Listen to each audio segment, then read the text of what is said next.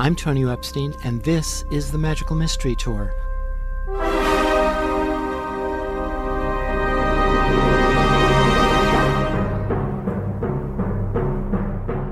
Join us as we dive into the heart of things, exploring new ideas and new ways of seeing and being in this wondrous, crazy world we share together.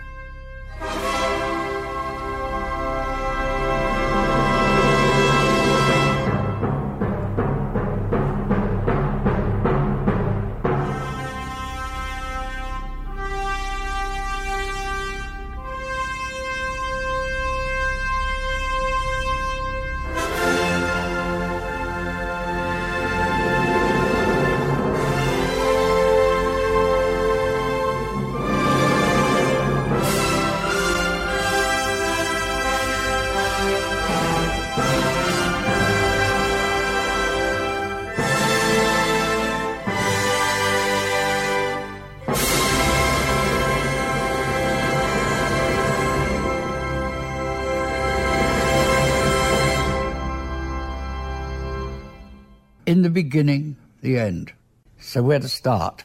This is a journey into sound. Brought to you in living color on WTDI. How do you like that?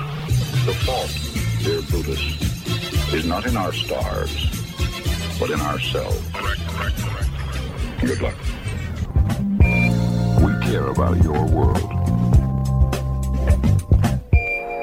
Stay tuned.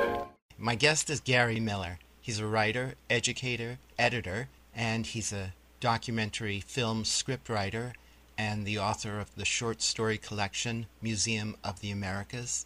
And he's out with a new book titled There's No Way to Do It Wrong How to Get Young Learners to Take Risks, Tell Stories, Share Opinions, and Fall in Love with Writing, which is a short, to the point book on the seven minute writer approach to teaching young people and all people about not falling into the old pitfalls that many of us fell into in school, which may have turned us off to writing, perhaps forever. So, Gary, welcome back to the Magical Mystery Tour. Thanks for having me back. I'm always glad to spend some time with you on the show. So, nice to talk to you. Yeah, well, I've always had fun having you on the show. I always enjoy talking with you. And I just see this new book of yours as an excuse to do it again. That's great. So, this book is really about this seven minute approach to writing and how it really sidesteps the various pitfalls to getting young people to write and to enjoy writing and to want to write. So, where did this seven minute writing or writer approach come from? And t- tell us about it. Sure. Um, you know, the seven minute approach started probably 10 years ago. My partner, Deb Fleischman, and I decided to start a little writing workshop for young people, you know, kind of middle school, high school age. And we were worried, you know, because so many kids see writing as a chore. We thought, well, you know, can we give them longer assignments? Can we you know, how do we do it? Do we give them an assignment, have them bring it back next week? And we decided no, that, you know, that would be a recipe for them never doing it. And I don't know, we, we're batting things back and forth. And Deb said, let's just give them really short writing prompts and say, go, go right now. We're going to write right in the group. And that way, you know, we kind of talked about it. They don't have a, they don't have a chance to think I'm a terrible writer. They don't have a chance to think I can't do it you know that that inner critic of theirs doesn't have a chance to get on their shoulder. They don't have time to you know say oh i'll just put it off. And so we we tried it out and we found out it was just incredible. Like what happened when we we just gave you know a little short prompt and said you know you have 7 minutes ready go. Later on i was working with bess o'brien and i was invited and she had a great film out about prescription opiate addiction in Vermont called The Hungry Heart. And she asked me to participate in a workshop with folks in recovery. And many of them had done poorly in school or didn't like school. And many, many of them did not like writing, did not consider themselves writers, were intimidated by writing. I thought, oh, let's, you know, we'll just try this approach too with them.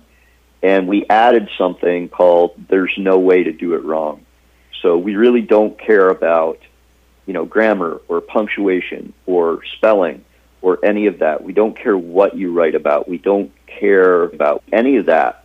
You know, we just want you to write. And what happened was just completely stunning. All these people who had, who had, you know, hated writing ever since they were in school suddenly found themselves, you know, writing and enjoying it. And so we went on to form Writers for Recovery, and we've been doing that for about six or seven years. And at the same time, we've been I've been doing intermittent work with young people and just realizing how powerful this form is. Um, so that's kind of a long answer to a short question, but that's kind of how we got there. I like long answers, so feel free to ramble. to I'll ram- ramble. Yeah, feel free to ramble as much as you're inspired to. Okay. So, you went to school like most of us, I imagine. I did. Do you remember what it was like learning to write, you know, being in English class and, and going through all all the usual approaches to teaching, to learning, or that whole teacher student writing English nightmare dynamic? I say nightmare because almost everybody I knew in school growing up hated English class. And I hated English class up until my last two years of high school because I had a, a really wonderful teacher. And he made the class a lot of fun. And he was the only person who ever made English really fun for me. And so I deliberately took these classes that I normally never would have voluntarily taken, things like expository writing and legal and technical writing, just because he was teaching it. So, my question for you is and you're also a teacher, you teach in school, or you have taught in school, I imagine. Um, what does our education system do wrong? What do we do wrong in our schools when we're teaching kids to write? Okay, that that's a really huge question. The first thing I want to say is I'm not here to like trash talk and diss teachers. Like the fact is that right now teachers with this pandemic are doing some of the hardest work out there and they all they all deserve kudos for it. Also, I went to school a long time ago and a lot has changed since then, but I feel like what hasn't changed is this real hardcore emphasis on standards and standardized testing. And that drives a lot of a lot of stuff. And maybe we can talk a little more about that later because I just want to answer your question. You know, when when I was in school and it was a long time ago, I had a great teacher in like 5th grade and back then it was very kind of regimented toward you know fill in the blanks and punctuate the sentence. And i'm i'm glad that i learned that stuff but she made it fun. She made it like a game you know. She made it like play. And i really appreciate that. And that the flip side of the story is the first time i ever got a chance to take a course in quote unquote creative writing this was in high school and I was so excited because I'd been, you know, writing and experimenting a little bit on my own, you know, and I had all these ideas in my head. And I went into the first class, and the teacher said, you know, welcome to creative writing. Right now, you're going to write, you're going to look out the window and describe exactly what you see in 500 words if it's 499 words, you get an F. If it's 501 words, you get an F. And I thought, oh my God. And it was horrible. It was horrible. It was no, there was just no fun. Everything was stripped out of it. And so there is kind of a balance, you know, between we, what we know kids have to learn and the kind of play and creativity that makes kids love writing. And I just feel like things are a little bit out of balance, maybe more than a little bit out of balance now. And that's why I've written this book to try to maybe push back a little bit and bring the play and the fun and the creativity into writing that is maybe in some cases missing. Well, it seems like you've pushed back a lot because you're essentially doing almost the opposite at least the opposite of what you described. Yeah, and you know a big a big part of this, and I don't know if you were going to get to that, but I I've been for over 25 years a curriculum writer, and I've worked for these big big and small companies. You know, the biggest curriculum developers in the world, and small little curriculum companies too. And a lot of the writing that I've done is English language arts, and I've seen that you know what what happens in the creation of these textbooks and these you know supplemental materials is that there's a group of really smart people, writers, editors, graphic artists, education, you know, kind of scientists who really want the best for kids and what's the best for kids. And standing in their way is a political and corporate entity that wants to make money by producing curriculum the cheapest way they can, and then adhere to these standards of education that, to me, have just become way too all controlling. And when I was working in film was when standardized testing first became a big deal in Massachusetts, and they were one of the first states to institute, I believe it was, a standardized requirement for graduation from high school and we did two documentaries. We followed kids over two years of school in Boston high schools, you know, to see how they did under this new um, regimen. But what was interesting to me was that every person, every kind of, you know, governmental person or academic person who supported testing, you know, explained that there was only one reason for doing this. They wanted to identify the schools that needed support so they could provide more support to them. And first of all, at the time, I think if you asked a teacher or anyone involved in education in Massachusetts, they could point to exactly which schools need the most support. So they didn't need to test to find that out. In the second place, what's happened since is that A, it's become a, a way to mete out punishment in a lot of cases. If your school doesn't make it, actually funds will be withdrawn or your administrators will be under pressure and it's all a negative thing. And B, most of these schools that really needed resources haven't gotten the resources they need yet. And yet the testing continues and it's doubled down and tripled down and more and more tests every year. And so that all drives this curriculum. And so you end up with these very standard. Uh, they're very standardized, and on the other side is a, uh, is a political system where they're saying, you know, you can't talk about certain things. You know, a lot of this comes from you know kind of the religious right. You can't talk about this and that. And there's a big long list of ridiculous things you can't talk about. And then there can't be conflict because that might be uncomfortable, or there can't be even a small amount of violence because that, you know, and so all these things that make writing interesting are all tossed aside, and what you end up with a lot of times is this bland corporatized soup that no kid would be interested in. And yet, on the teaching side of it, it's the same thing. There's a huge number of incredibly creative, incredibly wonderful, incredibly dedicated and hardworking teachers, and they're fighting against the same thing to try to make sure that their kids learn to love things like writing and math and science. But their backs are against the wall in a lot of cases with all the standards and all that. So, so they're kind of stuck in this system. They are. They are. You know, they have to spend so much of their time teaching to a test and so much of their time, frankly, in testing that takes away from their teaching time. So, you know, there's really so little room in a lot of cases for really creative, cool stuff. That's one of the reasons that seven minutes, I think, works. You know, if you can take seven minutes out of your day and give kids a really great, really cool writing prompt and just let them go, you can see amazing results. And I feel like in order for kids to be good writers, and obey all the kind of traffic rules that we have in grammar and all that, they have to love to write first. If they get turned off to writing right away, I don't see how you get around that. and get them to become effective communicators.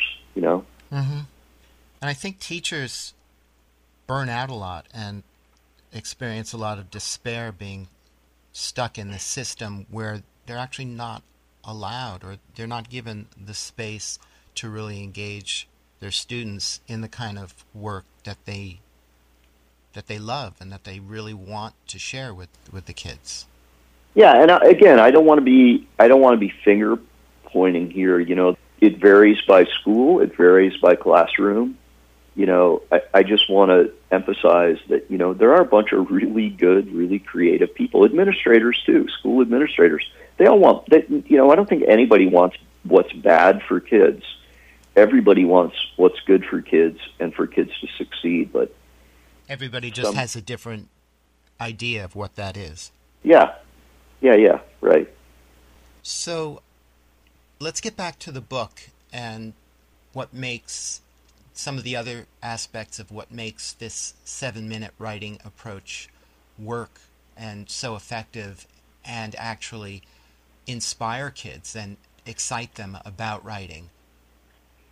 Yeah, I mean, one thing is, you know, I'm I'm here talking about rules, but I do have, you know, a couple of rules that that go along with this, you know. One is there's no way to do it wrong.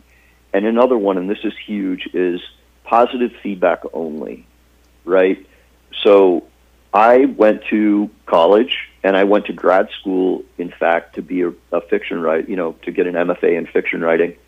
And so I have been through a level of really brutal writing workshops, you know, where you come into the room with your story and, you know, you're not, you're silent, you're not allowed to comment and you listen as you know six or eight or ten people tear your story to shreds for an hour, and kind of at the end you have to say thank you, um, and that can be a really hard thing, but that we're kind of taught that you know this way that we learn to write, we send in a paper, and we come back and it's got red ink on it or whatever color, you know whatever, but there are, you know, I mean, I'm not saying there are no comments about what we did right, but the real point is, you know, this is this is what you messed up, and you need to fix it for the next round or the next piece or whatever. And I understand why that happens, but I honestly think if we just allow a little bit of space for a time for kids, when the only thing you can say about it is what they did right, the power of that is incredible, and I've seen it happen particularly in my in my work with people in recovery, these people who haven't liked writing, haven't gotten a real education, don't like school, and when I get them, I would get them in a 10 week workshop. And over the course of 10 weeks, if you just keep telling them what they do right, their writing improves phenomenally. It's amazing. And they pick it up from each other to say, you know, you're in my group, Tonio. You're in a workshop, a seven minute workshop and you write a great description, uh, I say, hey, wow, that, that description was amazing. It's, it's not just what you can see with your eyes. It's what you can hear. It's what you can see, in, you know, Tonio included, taste and touch and smell and all of that in there. And you know what? Y'all can do that too. The rest of you can do that too. And you see next time somebody else in the class adds a little description that they didn't have before. So you're actually, it's actually a great way to learn, but you're just learning from each other by stealing strength from each other.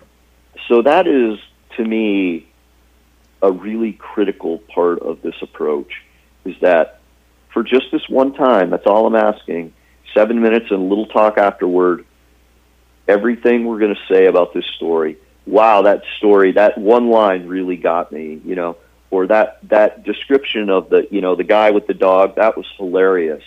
Or you know man you you really um you made me feel sad and that's a sad story and you did it. You got you got to my emotion. Or that was a great sentence.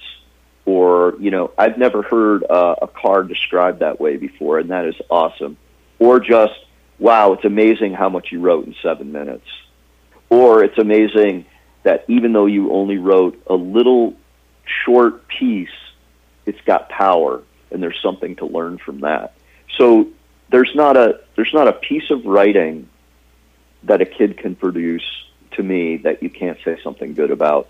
And the power of saying that, particularly for kids who've had bad experiences or don't have a high confidence level when it comes to writing, the value of that, and I'm not saying that it doesn't get done in the classroom because it does, but what I'm saying is take seven minutes and really get your head into we're only going to focus on what works.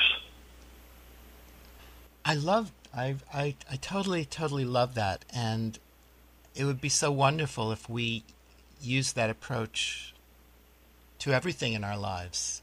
And my experience with our culture is that almost the opposite is what what we actually do in the world in general like the way parents relate to their kids. They're almost always pointing out their failures and the things that they you know their complaints and punishment. And and of course there's some praise and there's positive stuff but but the emphasis in our culture seems to be focusing on the negative stuff because they're afraid that if they don't do that that it will continue.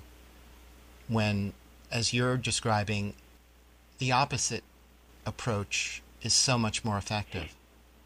Yeah and you know tonio we also live in a celebrity culture a celebrity driven culture where so many of the faces that appear and the stories that appear in front of us every day are about the people who are achieving at the highest possible level. And I wish I could remember the person who said this. It was a it was a rock musician. wasn't It may have been someone from the Foo Fighters who said the problem with us now is that we live in an American Idol culture where it's all about you come on this TV show out of nowhere and you're either perfect or we mock you and we make fun of you. And the real story of being a musician is that you start out in garage and you suck and then you get better. And that to me was such a profound and, you know, it's an obvious statement, but you know, we really do live in, in this world where it's all about being the best, you know, that's who gets the attention. And I tell kids, if you write for seven minutes, you have every right to call yourself a writer. You can say, I'm a writer now, because you are one, because you've written. You don't need a certificate. You don't need anyone's approval to be a writer. You don't need a MFA or anything like that. What you need is something to write with and something to write on and effort and you can call yourself a writer. And so yeah, I just I just feel like let's meet students where they're at, let's meet young learners where they're at and celebrate what they can do and I am convinced that when we do that, you will see them get better. So you write that in this there's no way to do it wrong approach that students always succeed. Or you also say they fail fast. Could you talk about that and what you mean by that? Yeah, sure. Fail fast is, I first heard it in the world of software development, which I, I do a lot of kind of copywriting for, you know, corporate stuff copywriting work, and so I'm involved kind of in that world, you know, in my day job. And the idea is that, you know, you don't try to build something to perfection and invest a huge amount of time and effort into building that and then see it fail. You build a prototype and you test it and it fails and then you go, "Oh, it failed. I learned something from that. I'm going to build a second prototype." And it's considered in software to be a faster way to getting where you want to go. And so I feel like we're applying this here in that another reason for seven minutes is no one can be perfect in seven minutes. And I tell people that everybody understands that it's not going to be perfect, that it's going to fall short of perfection. And so it takes the risk out of it there's no risk. You're not going to be graded on this. No one's going to tell you anything you did wrong. And the idea is make mistakes, mess around, be creative, don't care if a sentence doesn't work, don't care if a plot doesn't work or if, if it's not funny or whatever. Don't worry about that. Just learn by doing it. Learn, you know, think of think of how like I used to think it was weird I would see skateboarders and how most often they don't really do anything very spectacular, particularly beginners. But to them, what they're achieving is tremendous. They're learning how to, you know, get the nose of the board up off the ground first without falling or with falling, you know? And how that all happens is just do it again, do it again, do it again, do it again. And another thing that makes seven minutes really nice is that if you're only taking that much time, then there's always time to do a seven minute write. And you can get in a rhythm, practice, practice, practice, and build habits. And habits are what create improvement. And so it can work that way. And it sounds like using the seven minute approach, you can learn things very, very quickly. Yeah. Yeah, yeah. You know, and in this book, I do include some information about, you know, how you write dialogue or how first sentences work or how you write a scene. Just little basic things because I also feel like my experience in learning how to write in school and my experience in learning how to write in graduate school, like in, in I mean like school K twelve, kindergarten through twelve, and my and even in college, and my experience in learning how to write in graduate school and as a professional freelance writer and a professional editor when I worked in house at a publishing company are two different things and it's hard to describe and I, I was trying to be thoughtful about it doing it in the book. But I want to include some of the ways in which writers look at writing and consider writing and some of the tricks they use. So there's some nice little stuff in here, particularly for kids who you know, maybe try a seven minute write, or maybe they're already writing on their own, and you want to be able to clue them in. Hey, here's a really um, cool idea about how dialogue works, or here's a really cool idea. You know, a scene is kind of the cellular component of a story or a novel, and so in order to write a story, you have to be able to write a scene. So here's how a scene works. You know, just little things like that. It may be a, a little more advanced, but I, I just wanted to include some of that stuff in here because I feel strongly about it, and I've had really um, great teachers. I've been lucky to have really great teachers, so I thought I'd pass some of that along. And you say in the book that this book is full of the secrets of some of the greatest writers. What are some of those secrets, and how did you discover them? Well, I think the greatest secret of any writer is persistence you know, you just have to keep doing it. It's like anything. It's like playing the guitar or uh, using a camera to shoot photographs or painting or drawing or mathematics or computer programming or anything. That is the number one thing that drives all writers. As far as, you know, quote unquote writing secrets, a little more complicated than I think I can get into in this, but you know, a great thing, and I learned this from a fantastic writer and teacher, just a miracle of a guy named Douglas Glover, who I was lucky to have as a teacher in graduate school. And he pointed out to me that, you know, dialogue is essentially two people in a room saying no to each other. And that's a weird statement. And this is way over the head of probably of where you're going to be with a lot of young students. But when people are agreeable in dialogue, when I'm when I walk into a room and say, hey, Tonio, how are you? And you say, I'm fine. I say, well, it's great to see you. Did you get those chores done that I asked you to do today? And you go, yes, I did. And I go, great, that's fantastic. That's what's called boring dialogue.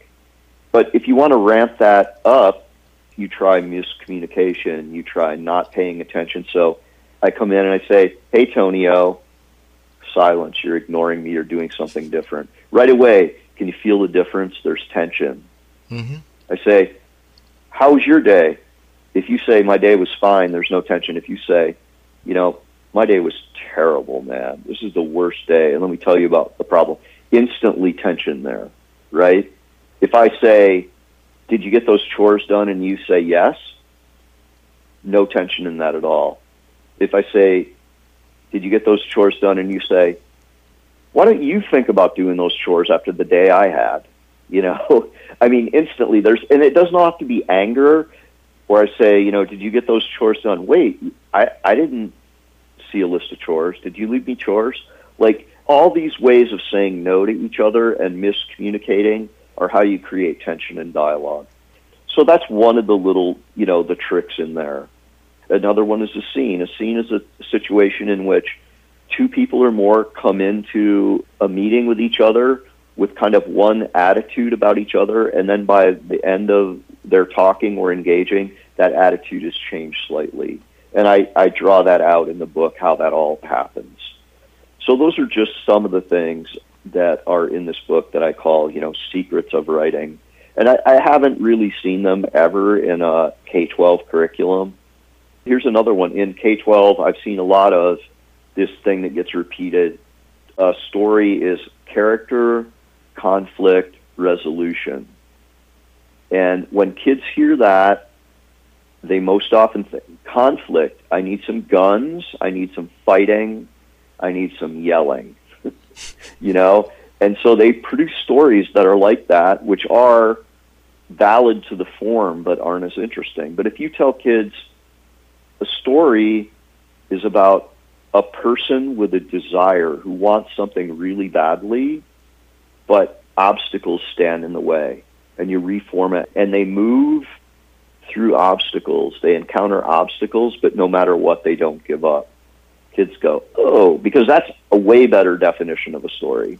And you know, you see that if you've probably seen that chart, or maybe you skipped class that day. You probably did, knowing you, but you know, the rising tension and the falling tension. Like, what does that really mean in real terms? Like, and so I include some of that in the book, just because I think kids ought to, you know, and maybe maybe they have been taught that, but a lot of times they haven't. I just want them to know that. I certainly didn't learn any of that in school. Yeah. I think you mentioned earlier, you know, that you said something like, "Oh, you've taught." I've never been a certified teacher. I've never worked in a classroom day to day. I've taught and teach workshops with young people. I teach workshops with people in recovery. I was a substitute teacher. That was a nightmare. Don't ever do it if you're listening. No, I'm, I'm kidding. Probably some people can do it. I was terrible. So I haven't had that experience. But, you know, some teachers do include that kind of thing. So essentially, you, other than your substitute teaching with your workshop teaching, you weren't constrained to to an exterior system. No, I wasn't, and I have to say I understand these constraints. And I'll, I'll give you a great example of this. When we first started that, Deb and I first started, you know, the writing group for kids. The Write Mondays. We called it, yeah, we called it Write Mondays, and we decided there would be no constraints on that whatsoever. And so one of the first things we did, we had a, a week where we taught about screenwriting, and we brought the kids in, and none of them had ever seen The Big Lebowski. They were older kids, you know, like middle high school, whatever. They had never seen The Big Lebowski, the movie The Big Lebowski, and so we played the first two scenes of The Big Lebowski, and we said, "Okay, write the third scene." And you can do anything you want. There's no way to do it wrong. Just write it. And those kids were so psyched because they were in, you know, a writing classroom where they heard the F bomb like every 30 seconds, you know, and they had total freedom to do that. And they wrote the most incredible scenes. And I, believe me, I understand if you teach in a public school, you probably can't do that. But, you know, freedom is a great thing to give kids in writing. I wish you could do that in the public school. I understand that you can't, but there's all sorts of ways to give kids freedom. And that was a great example of giving kids freedom. And they loved it so much. And then we went on and we did radio production with them, and they made incredible. Oh, you, of course, I don't have to tell you that because you broadcast their radio programs on your show. Yeah, we did it together and that was so cool. It was so cool. Know? I enjoyed and they, that, and they had a great so time. Yeah, I, I feel so badly that because of all the constraints that we have in teaching now, that the teachers don't have more time to just lavish kids with these great projects and stuff. And I know projects are hard too if you're a teacher, but we ask teachers to do so, so, so much. I mean, I, I wish we could have, you know, smaller classrooms and more time for teachers to really do more creative stuff. But again, another reason why I'm saying seven minutes, seven minutes can make a difference. And also, I want to say that there are a lot of parents right now who are home with their kids due to COVID or will be throughout the year. And this is great for parents and families too, and it can be really fun. And I also say one thing that's really cool if you write with your students or you're a parent and you write with your kids and let them see that it was hard for you and challenging for you and that your piece wasn't perfect too. And they'll go, "Oh, even even grown-ups, you know, they can't achieve perfection in 7 minutes." And I mm-hmm. think that's a cool thing to show kids and also show kids that you have a sense of humor, show kids that you can show emotion in your writing or or whatever you can show them, you know. I think it's fun to do it along with them too. Yeah. But yeah, definitely, definitely. A lot of parents, I think, looking for resources that they can use at home. You know, I'm I'm happy with this book and the way it came out, and I've gotten some good early feedback, and you know, people are buying it, and it feels fun. I feel like I'm doing something good. You know, I'm trying to do something good here, and I'm trying. I'm thinking of that kid who feels like nobody recognizes that I can write, or I feel like I can't write. I'm scared of writing. It's too intimidating for me. It's too hard. I want to do something for that kid because I think everybody can discover that writing can be fun. And maybe that's just like a pie in the sky thing, but I don't think it is, honestly. I don't think so. I, I wish I had been exposed to this when I was a kid. I wish I had a teacher who employed some of this because I have to write at times and I have a built in kind of obstacle to writing. I have this, I guess, this old program that says I'm not a writer, I don't know how to write, I can't write, I'm not a good writer, you know, something along those lines. And it kind of sabotages a lot of my writing, or at least it sabotages my attitude and enthusiasm about the writing that I do do and have to do. And, Yeah, and also I- I what I think I- might like to do. You know, it might be a lot Yeah. of fun to, to actually, you know, be able to write in a way that's flowing and free and open and unconstrained and not plagued by self doubt or other hindrances. Yeah, I mean, I have a basketball court behind my house, as you know, and it's it's for the school next door, you know, and I go out and shoot around once in a while, and while I'm shooting, I'm not thinking, "Oh my God, I'm so much worse than LeBron James." My God, my my foul shot is terrible, you know. I'm just out there like throwing a ball at a hoop, and sometimes it goes in, I get psyched, and sometimes it doesn't. I don't really care, and like I wish that we could lower the stakes at least for seven minutes, you know, or at least for a little bit of time for kids. Just lower the stakes. This is a risk-free venture here. This is play. When I was in track in high school, I was I was not a good track runner, but we did this thing called fartlek. Have you heard of that term, fartlek? No, I, I did It's, uh, track it- also, but I've never Yeah, heard of it's a great it's a great term, especially if you have like elementary, middle schools. If you just use the word fartlek, they're going to laugh and they're going to love that word. They're going to use it a lot. It's a Swedish word. It means speed play, and so the idea is that you would run. You know, we I was a distance runner, but distance runners would do fartlek, which was short, fast running that built up your endurance and your ability to obtain oxygen and function on a higher level at a longer distance. And so I think a lot about this book as speed play. You know, it's fast and it's fun, and that's what it needs to be for kids to learn how to love writing. Mm-hmm. Yeah, and it completely lowers, if not eliminates, that quote unquote American Idol bar. Yeah, yeah, I hate that thing. I hate that thing. I play music too, you know, and I'm not a great musician, but I get together once a week now with a couple of friends and we play music, and it's fun. Fun and I mess up something, I go, whoops. But that's all I really, that's all I really think about it, you uh-huh. know? And mm-hmm. most of the time, I'm just having fun. Yeah, it's never too late to have a, a good childhood again. Yeah, exactly. I think a lot of us really need to take up that opportunity to redo things, to reopen Yeah. those doors that have either been slammed shut in our face or that we slammed shut in our own face. Yeah. So anyway, I should say something about who this book is for age-wise. I mean, it's it's probably I think of it as like grades five to eight, probably, um, but it could stretch on either end. If you have kind of more precocious writers in grade four, three, and you want to try it out, that's good. At the other end, if you have kids who have are kind of you know struggling with writing, need a little boost on the other side, nine, ten, whatever. But if this book continues to do as well as it's doing, I think I will be bringing out an upper level one. I got a email the other day from a person who taught English in college and said, you know, I love the ideas in the narrative section of this book, and I wish I would have had that chapter for my students while I was teaching college. And so I think I will be working soon on coming up with an older version of this. But I have to say, I published it myself, and the amount of work to just get it out there is really what I'm about right now. Trying to be on social media, trying to, you know, emails and contacts and all that kind of thing.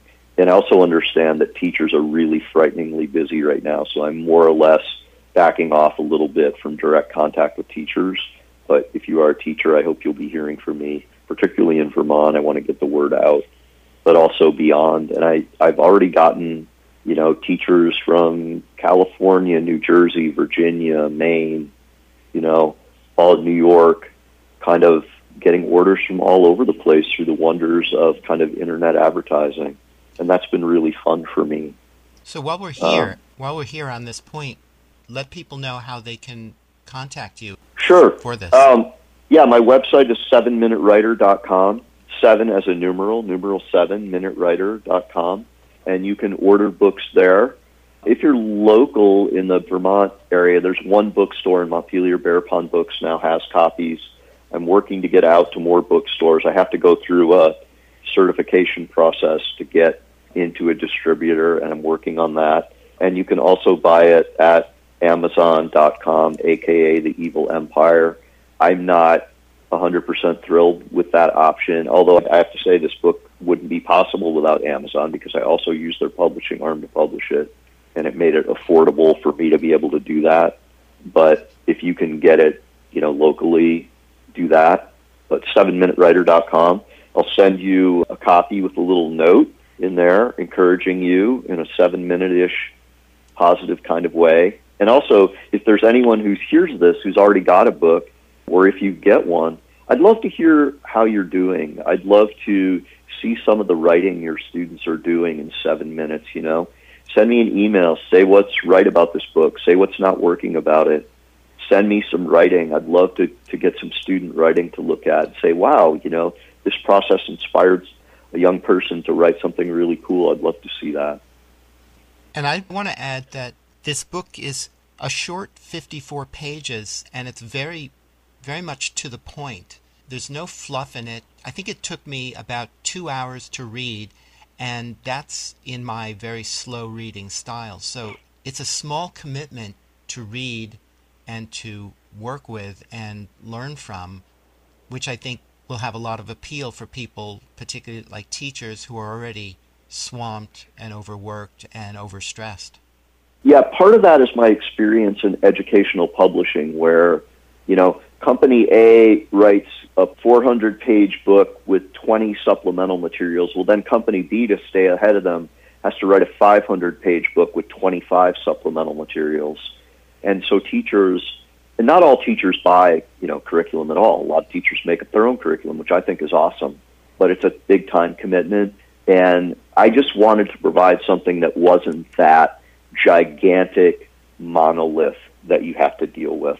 I just want something you can grab, you can keep it in your top desk drawer, carry it in a bag, and you need something to do, you know, seven minutes and just go, okay. Or you want to give, you know, open up your writing class, or you want a seven minute write to start the day in your classroom. Boom, it's right there. It's compact, it's easy. And also, one more thing is I'd love to come and lead a Zoom workshop with teachers in your school or with, with students in your school. So if you're interested in that and you get a copy of the book and you think it looks kind of cool, contact me and we can make that happen. That sounds great. Another thing that you have in the book that I really love, which I think is fabulous for getting the writing flowing and starting it, are what you call writing prompts. Writing prompts have been around for a long time, but could you talk about writing prompts, what they are, how you use them, and the different types of writing prompts? yeah, sure. Um, you know, I look out in the world and, you know, there's all sorts of books of writing prompts, and I think a lot of them kind of fall short for me. And the main reason is that they're not positioned. And what I mean by that is a lot of prompts are write about a time when you felt overwhelmed, or write about a trip you took, or imagine you were a person playing on a sports team, or I don't know what. There are all these prompts, and they really require students to create an entire scenario, and also those type of prompts have been around so long that kind of students know what you want. So they're trying to go for what you want. Write about what you did over the summer. Write about, you know, a time you met a new friend. Everybody knows what those are supposed to be about. But I like the idea of giving students a position prompt. And what that means is you're going to give a student a little bit of a place to stand to start with. You're going to start them out with a little bit of a boost. And I'll just give you an example from the book. You know, a non position prompt might be recall a time when something unexpected happened, write about what happened and organize the events in order, blah, blah, blah. A position prompt would be let me tell you about the time my day did not turn out as planned. So you see the difference between those two. Already, we've given the students a little bit of a boost. That's a huge boost to me. I mean, yeah. that's night and day difference. Yeah. You could talk about a weather disaster that happened that you know about, or talk about a big storm, let's say. But you could say instead, give them a prompt, the supermarket had never flooded before. Now, to me, that second prompt already conjures an image that they can go off of.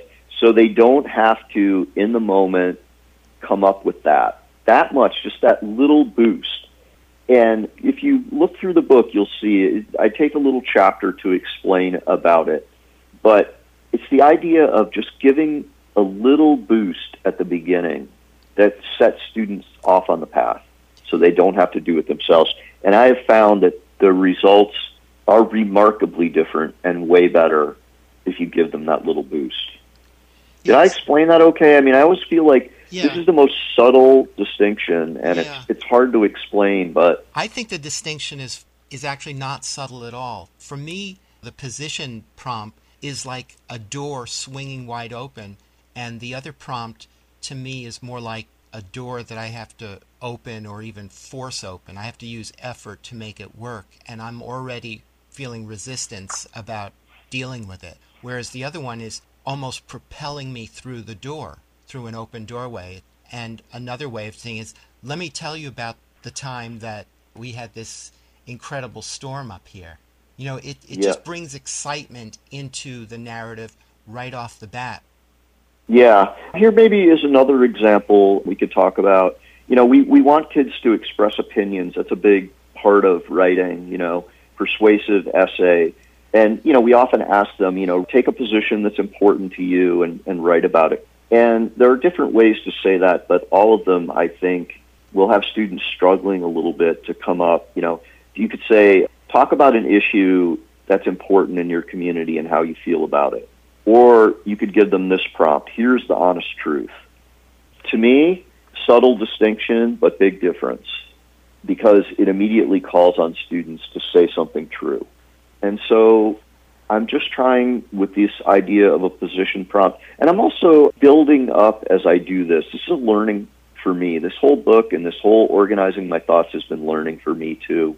And this whole idea of the position prompt is still in development, but I've seen it happen, and I'm convinced that it's different, and I'm convinced that it works. Well, it already works for me. I mean, I find it totally engaging. So I can just imagine other people, especially young people and kids, finding the second approach far more exciting or interesting. Right. The position prompt is actually giving you help right from the beginning. It, it's Yeah. it's actually taking the first step for you. Right. And also, what I found is, despite the fact that that first step is taken, no one comes up with the same response, which is probably the coolest thing. You can have a whole room full of people writing from the same prompt, and they'll all be different, and they'll all be so interesting and great. And I love that. Whereas if you ask someone write about, you know, your summer vacation or some of these more standard prompts that I see, and I see them out there in books, and I see them online on Twitter, you know, whatever writing prompts. They're all the same, and they're just not inspiring to me. hmm And I love the prompt that you described earlier about having students see the first two scenes in The Big Lebowski and then having them write the third scene. To me, that type of a prompt is just seems like so much fun. That was such a great workshop. Those kids just were awesome. And then when it came time to read their scenes, they got dramatic. They got into it. You know, they were laughing and shouting. It was just so cool. You know, and that's the kind of thing that can happen if you just let kids play a little bit with writing and you lower the stakes. And the other thing I love to do is to put kids and all sorts of audiences in touch with real writers, with professional writers. Let them talk to writers, let them ask writers questions. You know, do it on a Zoom, do it in person. Because, you know, we live in the American Idol, and, you know, even before American Idol, you know, I used to think a writer was this kind of lofty person who was smarter than me and probably drove a Mercedes and lived in Greenwich Village and, you know, spoke three languages. And writers are ordinary people who happen to do the job or the vocation of writing. And it's great for young people to be in touch with writers for that reason. Because then they can start to see, I could do that. And don't tell me you can't make a living being a writer because I've done it for 30 years. So you're talking to someone who's just going to be utterly unconvinced no matter what you say. I met this guy a while back and he actually said to me, Oh, you're a writer? I can't believe someone would pay someone to do writing. That's like, gee, thank you. But yes, in fact, that happens every day. Every movie you see, every book you read, every newspaper, every blog post. I mean, a lot of writers, I guess, in social media don't get paid, which is a crime. That's the other thing. Never write for free. Never, ever write for free unless it's just for fun. If someone wants you to write something for them, make them pay you. Harry's number one rule. Except for you should all use your skills at some point to volunteer and give back to your community, which I do. But in general, if you want me to write for you, you're going to have to pay me. Yeah, writing is like, ironically, it's often the unseen underlying matrix of what we experience in the world. It is. And this is an older reference. I guess I'm dating myself, but you know, Clint Eastwood says, "Go ahead, punk, make my day." And everyone thinks that's Clint Eastwood. Well, no, that's a person who wrote that amazing line. And yes, he did deliver it with panache, but that would not be such an icon of the film world if it weren't for someone writing that great line. And also, yes, uh, in fact, the United States Constitution was written. The Declaration of Independence was written. And every legal document you enter into was written. All the laws we have now were written, for better and worse. Every you know commercial you see, every ad you see, every interaction you have with media, so much of it was written, and writers are really unsung heroes. And I wish we could look at them more often like that. My guest is Gary Miller. He's a writer, educator, and the author of the short story collection Museum of the Americas. And he's out with a new book titled There's No Way to Do It Wrong How to Get Young Learners to Take Risks, tell stories, share opinions, and fall in love with writing. So, you also talk about publishing students' writing. Talk about the value of that and how to go about doing that, particularly for teachers who, you know, have limited budgets but also want, Yeah, sure. want to stimulate the enthusiasm of their students. Sure. You know, there is nothing that gets writers going more than seeing their work in print. I mean, it's true for me. It's a thrill. It's such a thrill to see your work in print. It's proof that you did something, you know, it's proof of your accomplishment. You know, a long time ago, when my daughter was young, I was volunteering at Rumney School in, in Middlesex, Vermont. I don't even know how it got proposed, but we ended up doing a year long magazine project with students at the Rumney School, fifth and sixth graders. And we would start in the fall and we would divide the students up into teams the writing team, the graphic design team, and the marketing team. And we would pick a theme for the year that we were going to write about. And then students would go out into the community and do interviews. I came in with two other people and volunteered to work with the writers. Then a graphic designer came in and worked with the designers. And I think the teacher and some other people worked with marketing. So, and we were the only elementary school, I think, in the history of grants that the Adobe Corporation gave out. They gave us a free design license for graphic design software because they thought our project was so cool. And the marketing team would go out in the community and get ads. And so the magazine paid for itself. And we published a yearly magazine called the Rumney View. And it was so awesome. And I learned from that, you know, how much people love seeing their work published. And that is still true. Now, if you're a teacher, it's much, much easier. You know, if you go to my website, 7minutewriter.com, you'll see a kind of ordinary website. I think it gets the job done. It's kind of basic, but I made it myself in Squarespace, and it didn't take me a long time. And so there are options like that, like blogs, for instance, where a teacher can just, you know, effectively fill out an online form that will publish their students' work to the web. You think about back in the 90s and, and maybe late 80s, they had zines, you know, they were just photocopied writing. People would type something up, print it out, photocopy it. And so I would encourage teachers who are working with the seven minute writing prompts and then there's no way to do it wrong kind of formula to consider publishing some of the things that come out of that. And that doesn't mean that you have to publish exactly what students wrote in seven minutes. You know, if, if young people want to edit their work a little bit or change it or do whatever they want to spruce it up and get it out there or just put it out there, you know, just the way it came out of their mind and share it. You know, you can share it with the school community, you can share it with the international community and these online tools. What's the other one? I don't know. I use Squarespace. I, I prefer that one. Oh, there's Weebly is another one. But there are all these tools that are relatively inexpensive or maybe even free. And, you know, you can easily find there's tutorials on how to use them. They're not hard.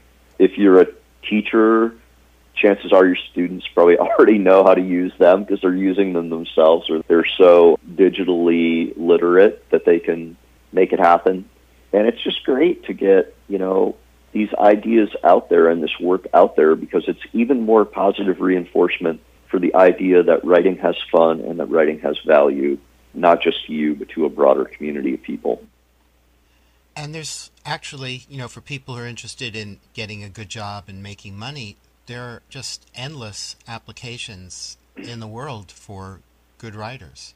Yeah, if you learn to do digital media, actually a really great school in Vermont, Champlain College. They have amazing digital media programs. But the cool thing also is that you don't really have to go to college. I don't think. I mean, if you learn enough skills just working with digital media on your own and you really put your time in, you can get a good job. And writers are desperately needed. That's the other thing is that good writers are desperately needed in this world now.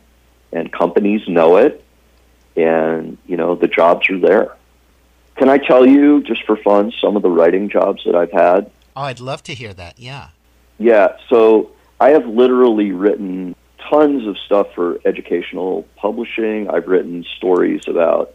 Um, here's some people I've interviewed. I've interviewed kind of civil rights pioneers. I've interviewed literal rocket scientists, paleontologists, professional athletes, like all these people that I wrote about.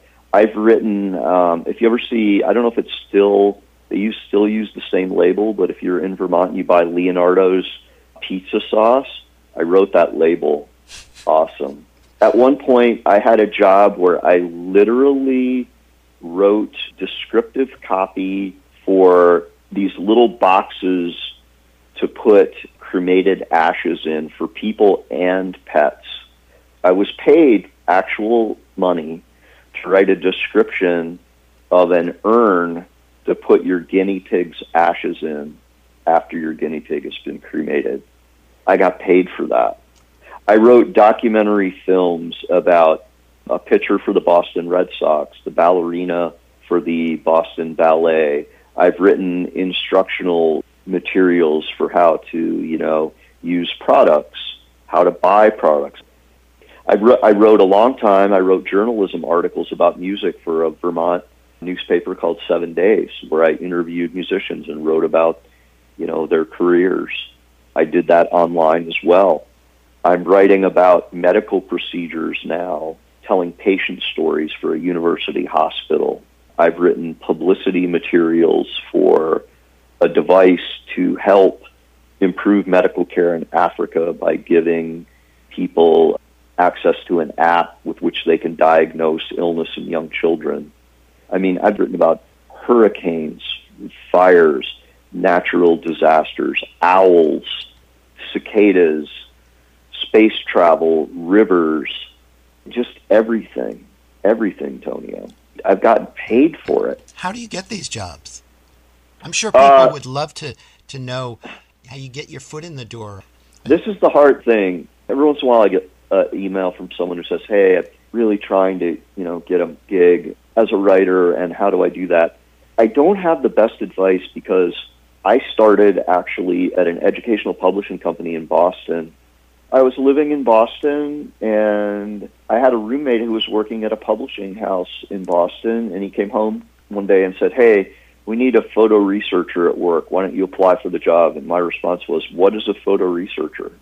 And the answer was that I would find all the photos that were needed to go into a social studies book. And so I would get a list. You know, you need a photo of, you know, a painting of the Little Bighorn, or you need a photo of a painting of the Mona Lisa, or you need a photo of, you know, the United States Congress, or you need a photo of a woman driving a car. And I would have to call around to these stock houses and museums and stuff and find that thing but I wanted to be a writer. I'd already been writing little stories for kind of an alternative newspaper in Boston, and I kept saying, "Hey, I want to be an editor at this business." You know, I want to be an editor. And then I became an editorial assistant, which meant I did photocopying all day, every day, eight hours a day. I just photocopied and delivered stuff to the mail.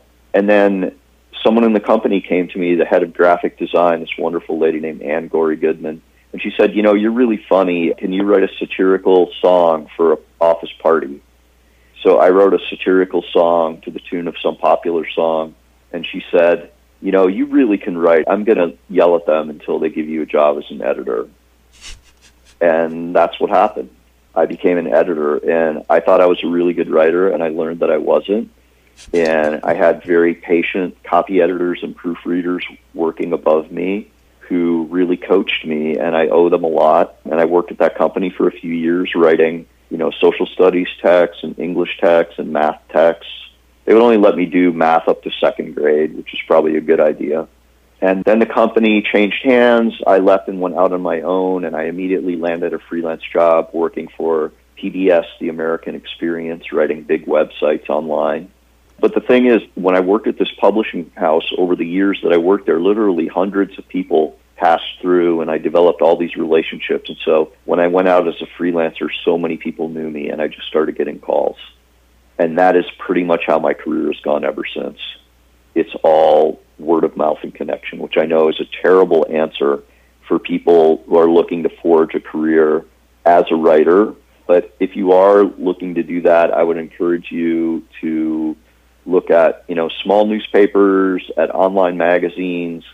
The first thing you need is proof that you can write, and the only way you can get that is to publish something with an actual journal or magazine or online source. And then the hard thing is where you need to say, okay, I can do this, now you need to pay me. And that can be a really hard thing to negotiate. But I encourage all writers in the world who are writing for anyone who has money, you should consider that no company will say to their company attorney, oh, yeah, we're just going to let you do this free for a while till you show us you can do it. No one would say to their accountants, oh, yeah, we're going to let you just do accounting for a while for free. So when you're a writer and someone asks you to do writing, make sure they pay you. And the other thing is do good work. And also, the number one thing I think has gotten me work. Like, I'm a good writer. I know what I'm doing. I'm very experienced, but I play nice with other people. I'm a team player. I don't throw my ego into a job because so often my work gets changed, edited, whatever. I just live with that. It's part of the process. And I treat my coworkers with respect and I develop really great, amazing relationships with people. And because of that, they enjoy working with me. I enjoy working with them. And when they think of who they need as a writer, they think of me. And that's a really great tip for someone who wants to become a writer. Just do what you say you're going to do, be honest about what you can't do, or if you need help, ask questions and learn. Ask a lot of questions. As writing is a skill, and you get better at it by doing it, but also there's always going to be writers who are better than you who you can ask, and they'll be glad to tell you because I know because I am one. Mm-hmm. That's great advice. So let me know when you get your first job, Tonio, your first writing gig, and um, and I get ten percent because I gave you the advice. Hey, in the meantime, can I borrow five bucks? Yeah, no problem. I'll leave it out on the porch, but it's windy today, so if it's not there when you get here, it probably just blew away. Okay. So, is there anything else that you would like to talk about? Um, yeah, I think we've covered so much today. I don't know. I just want to say, you know, total respect to all the teachers out there that are doing a job in this pandemic and, you know, really appreciate what you're doing. I live right next to the school. I see teachers out on the playground every day. I know they've got so much going on in their minds, and yet they're just trying to make a good experience for their students. I know they're under a lot of stress. And they're even risking You know. their lives. They're risking their lives. So that's my last message. Just total props to every teacher out there who's doing the thing. Respect is what I have for you because I really appreciate what you're doing to make people's lives better and our culture better and our society better. And God knows we need you all. hmm So, my guest has been Gary Miller. He's a writer, editor, and teacher, a documentary film scriptwriter, and the author of the short story collection Museum of the Americas. And his new book that we've been talking about is There's No Way to Do It Wrong How to Get Young Learners to Take Risks, Tell Stories, Share Opinions, and Fall in Love with Writing. Thank you so much, Tonio, for having me on the show. And I hope I'll be able to come back and talk about something not me. Not just you. talk about music or Oh, talk yeah. about books yeah. or Oh, I'm sure we will. I'm Yeah. sure we will. So yeah, whenever you you have some harebrained idea, let me know. you know me. I'm the king of harebrained ideas. and you know me, I'm all ears for All right. harebrained ideas. So thank you so much. This has been fun as usual. Okay, thanks, Tonio. Take care. You too. Bye bye. Okay, bye. We'll end the show with music from an amazing guitarist I just discovered. She's been around for years, but she's a bit obscure. This is Kaki King. I was thinking about my place in the universe and about my first thought about what infinity might mean when I was a child, and um, I thought that if infinity, if time could reach forwards and backwards infinitely, doesn't that mean that that every point in time is really infinitely small and therefore somewhat meaningless? So we don't really have a place in the universe as far as on a timeline, but nothing else does either. And so, therefore, every moment really is the most important moment that's ever happened, including this moment right now. And so, therefore, this music you're about to hear is maybe the most important music you'll ever hear in your life.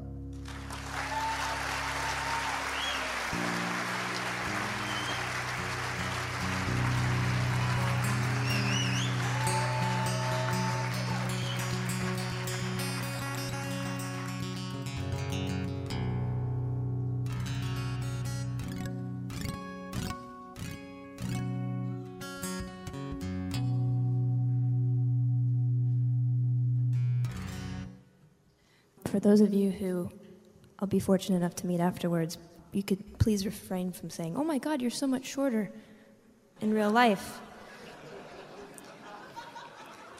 because it's, it's like the stage is an optical illusion for some reason. Somewhat like the curving of the universe. I don't know what it is. I get asked in interviews a lot. My God, your, your guitars are so gigantic. You must get them custom made, special, humongous guitars.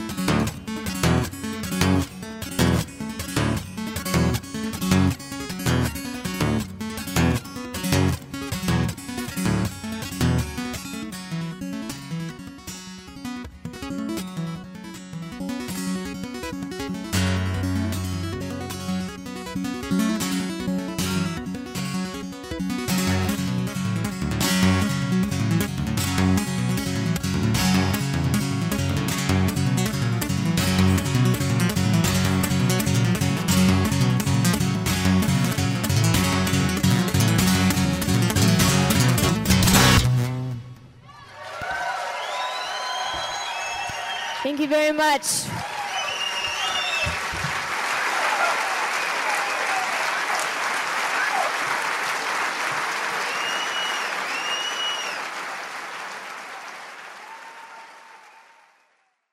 That's Kaki King. And thank you so much for listening. And until next time, take good care of yourselves and each other.